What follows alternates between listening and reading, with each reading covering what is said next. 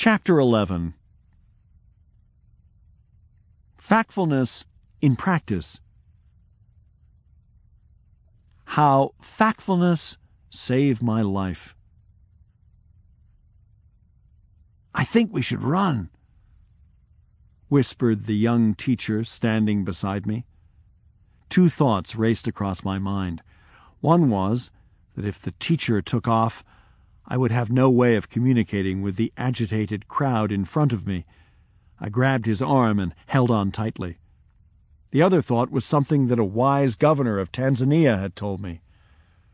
When someone threatens you with a machete, never turn your back. Stand still. Look him straight in the eye and ask him what the problem is. It was 1989 and I was in a remote and extremely poor village named Makanga in the Bandundu region of what was then Zaire and is now the Democratic Republic of the Congo. I was part of a team investigating an epidemic of the incurable paralytic disease called Konzo that I had first discovered in Mozambique years earlier. The research project had been two years in the planning, and everything all the approvals, drivers, translators, and lab equipment had been meticulously prepared. But I had made one serious mistake. I had not explained properly to the villagers what I wanted to do and why. I wanted to interview all the villagers and take samples of their food and their blood and urine, and I should have been with the head of the village when he explained that to them. That morning, as I had been quietly and methodically setting up in the hut, I heard villagers starting to gather outside. They somehow seemed uneasy, but I was occupied with getting the blood sample machine to work. Eventually, I managed to start the diesel generator and do a test run with the centrifuge. The machines were noisy, and it was only when I switched them off that I heard the raised voices. Things had changed in seconds. I bent forward and stepped out of the low door. It had been dark in the hut, and when I straightened up at first, I couldn't see a thing. Then I saw a crowd of maybe fifty people, all upset and angry. Some of them were pointing their fingers at me. Two men raised muscled arms and waved big machete knives. That was when the teacher, my translator, suggested we run. I looked right and left and saw nowhere to go. If the villagers really wanted to hurt me, there were enough of them to hold me back and let the machete men cut me down. What's the problem? I asked the teacher. They are saying that you are selling the blood. You are cheating us. You are giving money only to the chief. And then you are going to make something with the blood that will hurt us. They say you shouldn't steal their blood. This was very bad. I asked him if he would translate for me, and then I turned to the crowd. Can I explain? I asked the villagers.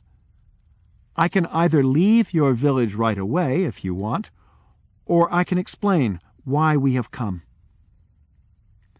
Tell us first, the people said. Life is boring in these remote villages, so they probably thought, we can let him talk first, and we can kill him afterward. The crowd held back the men with the machetes. Let him talk. This was the talk we should have had before. If you want to go into a village to do research, you have to take small steps, take your time, and be respectful. You have to let people ask all their questions, and you have to answer them. I started to explain that we were working on a disease named Konzo. I had photos from Mozambique and Tanzania, where I had studied Konzo before, which I showed them. They were very interested in the photos. We think it's linked to how you prepare the cassava, I said. No, no, no, they said. Well, we want to do this research to test whether we are right. If we can find out, maybe you won't get the disease anymore. Many of the children in the village had konzo. We had noticed them when we first arrived, lagging behind while other children ran alongside our jeep with charming curiosity. I had spotted some children in this crowd with the classic spastic walking style, too. People began to mumble. One of the machete men, the more dangerous looking one, with bloodshot eyes and a big scar down his forearm, started screaming again. And then a barefoot woman, perhaps fifty years old, stepped out of the crowd. She strode toward me and then turned, threw out her arms, and in a loud voice said, Can't you hear that it makes sense what he is saying? Shut up! It makes sense. This blood test is necessary.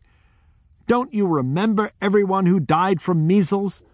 So many of our children died. Then they came and gave the children the vaccine. Remember. And now no child ever dies of that disease, okay?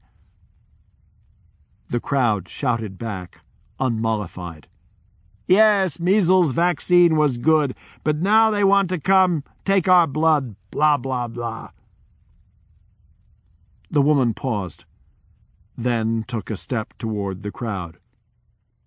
How do you think they discovered the measles vaccine? Do you think it grows on trees in their countries? Do you think they pulled it out of the ground? No. They do what this doctor calls, and she looked at me, research. As she repeated the word the translator had used for research, she turned round and pointed at me. That is how they find out how to cure diseases. Don't you see? We were in the most remote part of Bandundu, and here this woman had stepped up like the secretary of the Academy of Science and defended scientific research. I have a grandchild crippled for life by this konzo. The doctor says he can't cure it. But if we let him study us, perhaps he will find a way to stop it, like they stopped measles so that we don't have to see our children and our grandchildren crippled any more. This makes sense to me. We, the people of Makanga, need this research. Her dramatic talent was amazing, but she didn't use it to distort the facts. She used it to explain them, forcefully, in a manner I had seen confident African women act in villages many times before, she rolled up her left sleeve. She turned her back on the crowd, pointed with her other hand to the crook of her arm, and looked me in the eyes. Here, doctor, take my blood.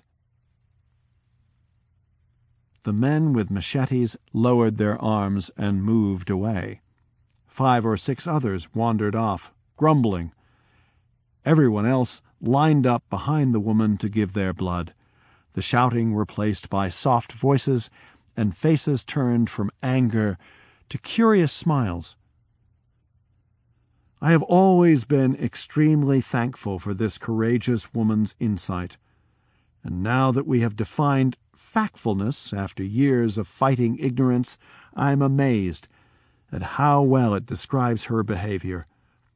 She seemed to recognize all the dramatic instincts that had been triggered in that mob, helped them gain control over them, and convinced her fellow villagers with rational arguments. The fear instinct had been triggered by the sharp needles, the blood, and the disease. The generalization instinct had put me in a box as a plundering European. The blame instinct made the villagers take a stand against the evil doctor who had come to steal their blood. The urgency instinct made people make up their minds way too fast. Still, under this pressure, she had stood up and spoken out. It had nothing to do with formal education. She most certainly had never left Bandundu, and I'm sure she was illiterate. Without a doubt, she had never learned statistics or spent time memorizing facts about the world. But she had courage, and she was able to think critically and express herself with razor sharp logic and perfect rhetoric at a moment of extreme tension. Her factfulness saved my life. And if that woman could be factful under those circumstances, then you, highly educated, literate reader, who just read this book, you can do it too. Factfulness in practice. How can you use factfulness in your everyday life, in education, in business, in journalism, in your own organization or community, and as an individual citizen. Education. In Sweden, we don't have volcanoes, but we have geologists who are paid out of public funds to study volcanoes. Even regular school kids learn about volcanoes. Here in the Northern Hemisphere, astronomers learn about stars that can be seen only in the Southern Hemisphere, and at school, children learn about those stars. Why? Because they are part of the world. Why then do our doctors and nurses not learn about the disease patterns on every income level? Why are we not teaching the basic up to date understanding of our changing world in our schools and in corporate education? We should be teaching our children the basic up to date fact based framework life on the four levels, and in the four regions, and training them to use factfulness rules of thumb, the bullet points from the end of each chapter. This would enable them to put the news from around the world in context and spot when the media, activists, or salespeople are triggering their dramatic instincts with over dramatic stories. These skills are part of the critical thinking that is already taught in many schools. They would protect the next generation from a lot of ignorance. We should be teaching our children that there are countries on all different levels of health and income, and that most are in the middle. We should be teaching them about their own country's socio-economic position in relation to the rest of the world and how that is changing. We should be teaching them how their own country progressed through the income levels to get to where it is now, and how to use that knowledge to understand what life is like in other countries today. We should be teaching them that people are moving up the income levels and most things are improving for them. We should be teaching them what life was really like in the past, so that they do not mistakenly think that no progress has been made. We should be teaching them how to hold the two ideas at the same time that bad things are going on in the world, but that many things are getting better. We should be teaching them that cultural and religious stereotypes are useless for understanding the world. We should be teaching them how to consume the news and spot the drama without becoming stressed or hopeless. We should be teaching them the common ways that people will try to trick them with numbers. We should be teaching them that the world will keep changing and that they will have to update their knowledge and worldview throughout their lives. Most important of all, we should be teaching our children humility and curiosity. Being humble here means being aware of how difficult your instincts can make it to get the facts right. It means being realistic about the extent of your knowledge. It means being happy to say, I don't know. It also means, when you do have an opinion, being prepared to change it when you discover new facts. It is quite relaxing being humble because it means you can stop feeling pressured to have a view about everything. and stop feeling you must be ready to defend your views all the time. Being curious means being open to new information and actively seeking it out. It means embracing facts that don't fit your worldview and trying to understand their implications. It means letting your mistakes trigger curiosity instead of embarrassment. How on earth could I be so wrong about that fact? What can I learn from that mistake? Those people are not stupid. So why are they using that solution? It is quite exciting to be curious because it means you are always discovering something interesting. But the world will keep changing, and the problem of ignorant grown ups will not be solved by teaching the next generation. What you learn about the world at school will become outdated within 10 or 20 years of graduating. So we must find ways to update adults' knowledge too. In the car industry, Cars are recalled when a mistake is discovered. You get a letter from the manufacturer saying, We would like to recall your vehicle and replace the brakes. When the facts about the world that you were taught in schools and universities become out of date, you should get a letter too. Sorry, what we taught you is no longer true. Please return your brain for a free upgrade. Or perhaps your employer should tackle the problem. Please go through this material and take this test, and avoid embarrassing yourself at the World Economic Forum or similar. Replace sombreros with Dollar Street. Children start learning about other countries and religions in preschool cute little world maps with people in folklore dress from across the world are intended to make them aware of and respectful toward other cultures. The intention is good, but these kinds of illustrations can create an illusion of great difference. People in other countries can seem stuck in historic and exotic ways of life. Of course, some Mexicans sometimes wear large sombreros but these large hats nowadays are probably more common on the heads of tourists. Let's show children Dollar Street instead, and show them how regular people live. If you're a teacher, send your class traveling on dollarstreet.org and ask them to find differences within countries and similarities across countries. business. A single typo in your CV, and you probably don't get the job.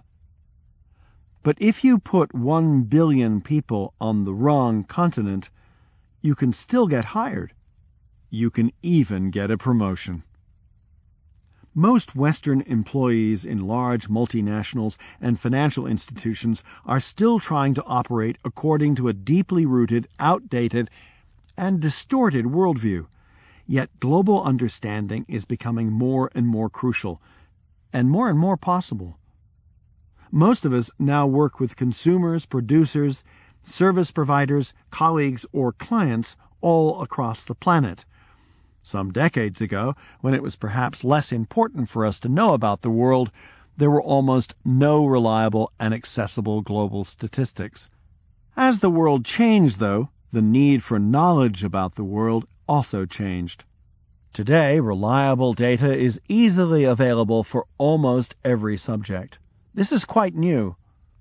My first partner in the fight against mega misconceptions was a photocopier, but today all that data is freely available online. In recruitment, production, marketing, and investment, it has never been easier, or more important, for business leaders and employees to act on a fact based worldview. Using data to understand the globalized markets has already become part of the culture. But when people's worldviews are upside down, data snippets can be just as misleading as wrong data or no data. Until one day somebody actually tests their global knowledge, everyone assumes they are getting it kind of right. In sales and marketing, if you run a big business in Europe or the United States, you and your employees need to understand that the world market of the future will be growing primarily in Asia and Africa, not at home. In recruitment, you need to understand that being a European or American company no longer gives you bragging rights to attract international employees. Google and Microsoft, for example, have become global businesses and made their Americanness almost invisible. Their employees in Asia and Africa want to be part of truly global companies, and they are.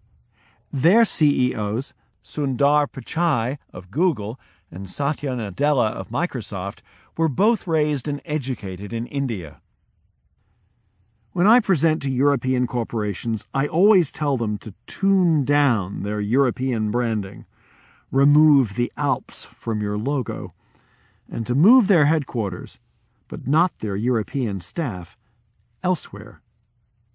In production, you need to understand that globalization is not over.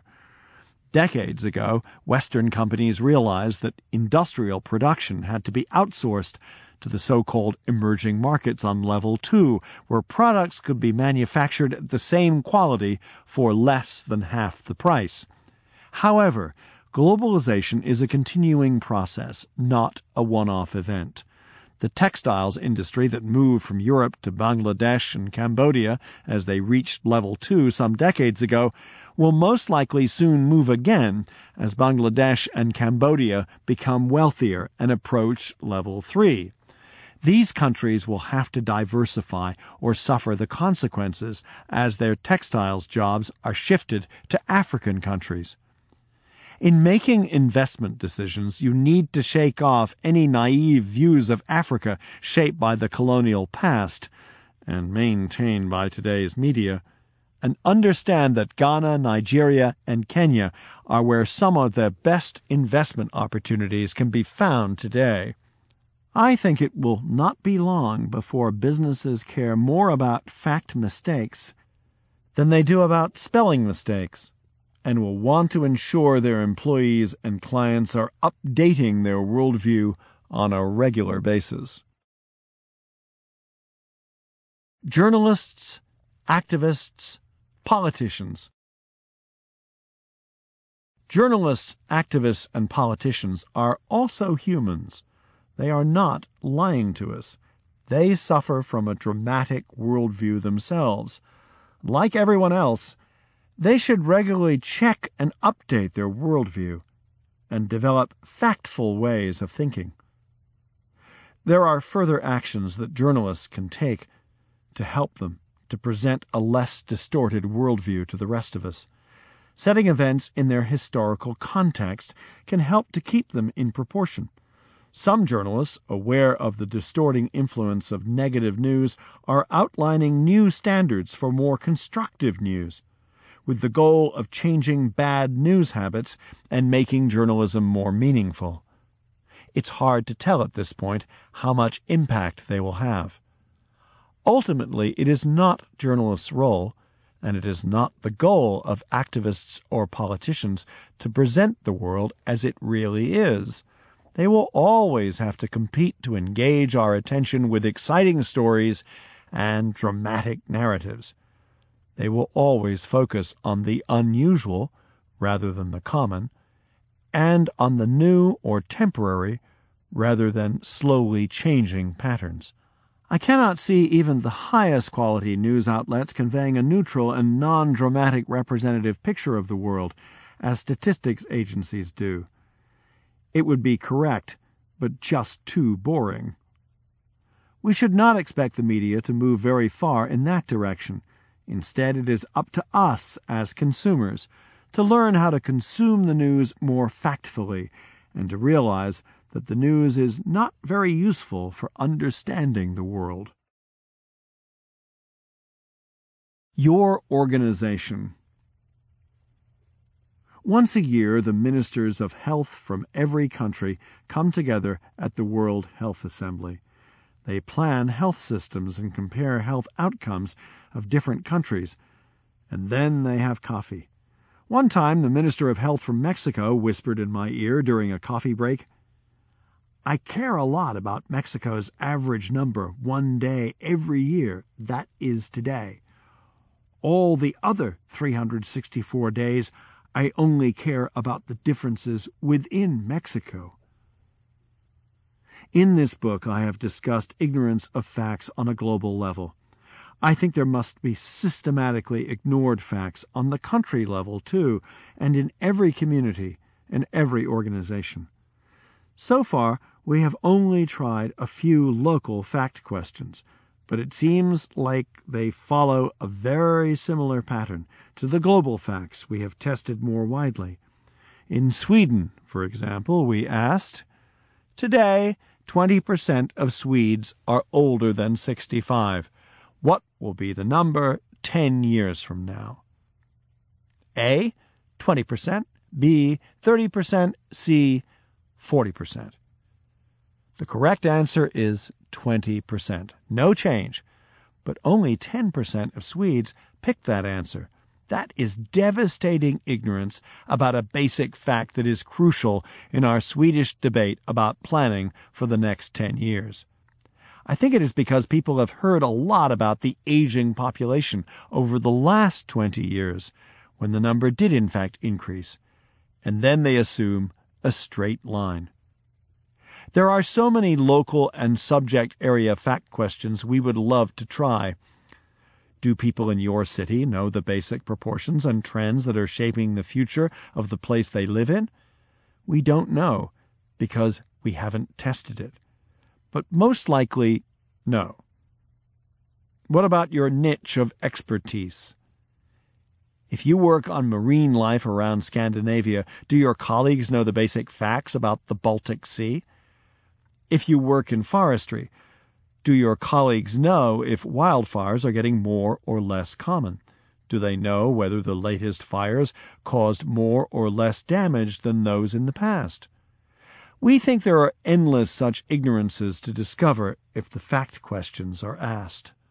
Which is exactly why we suggest that as step one, you can hunt for ignorance in your own organization using the same methods we have used Start simply by asking what are the most important facts in your organization and how many people know them.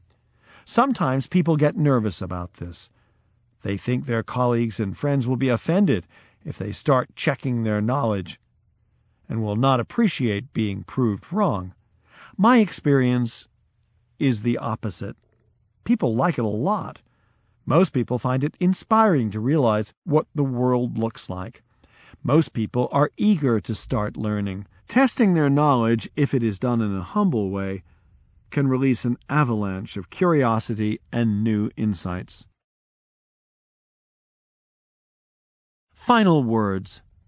I have found fighting ignorance and spreading a fact based worldview to be a sometimes frustrating, but ultimately inspiring and joyful way to spend my life. I have found it useful and meaningful to learn about the world as it really is. I have found it deeply rewarding to try to spread that knowledge to other people, and I have found it so exciting to finally start to understand why spreading that knowledge and changing people's worldviews have been so damn hard. Could everyone have a fact based worldview one day?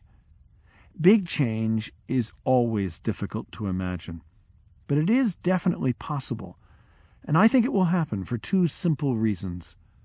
First, a fact based worldview is more useful for navigating life, just like an accurate GPS is more useful for finding your way in the city. Second, and probably more important, a fact based worldview is more comfortable. It creates less stress and hopelessness than the dramatic worldview simply because the dramatic one is so negative and terrifying. When we have a fact based worldview, we can see that the world is not as bad as it seems, and we can see what we have to do to keep making it better.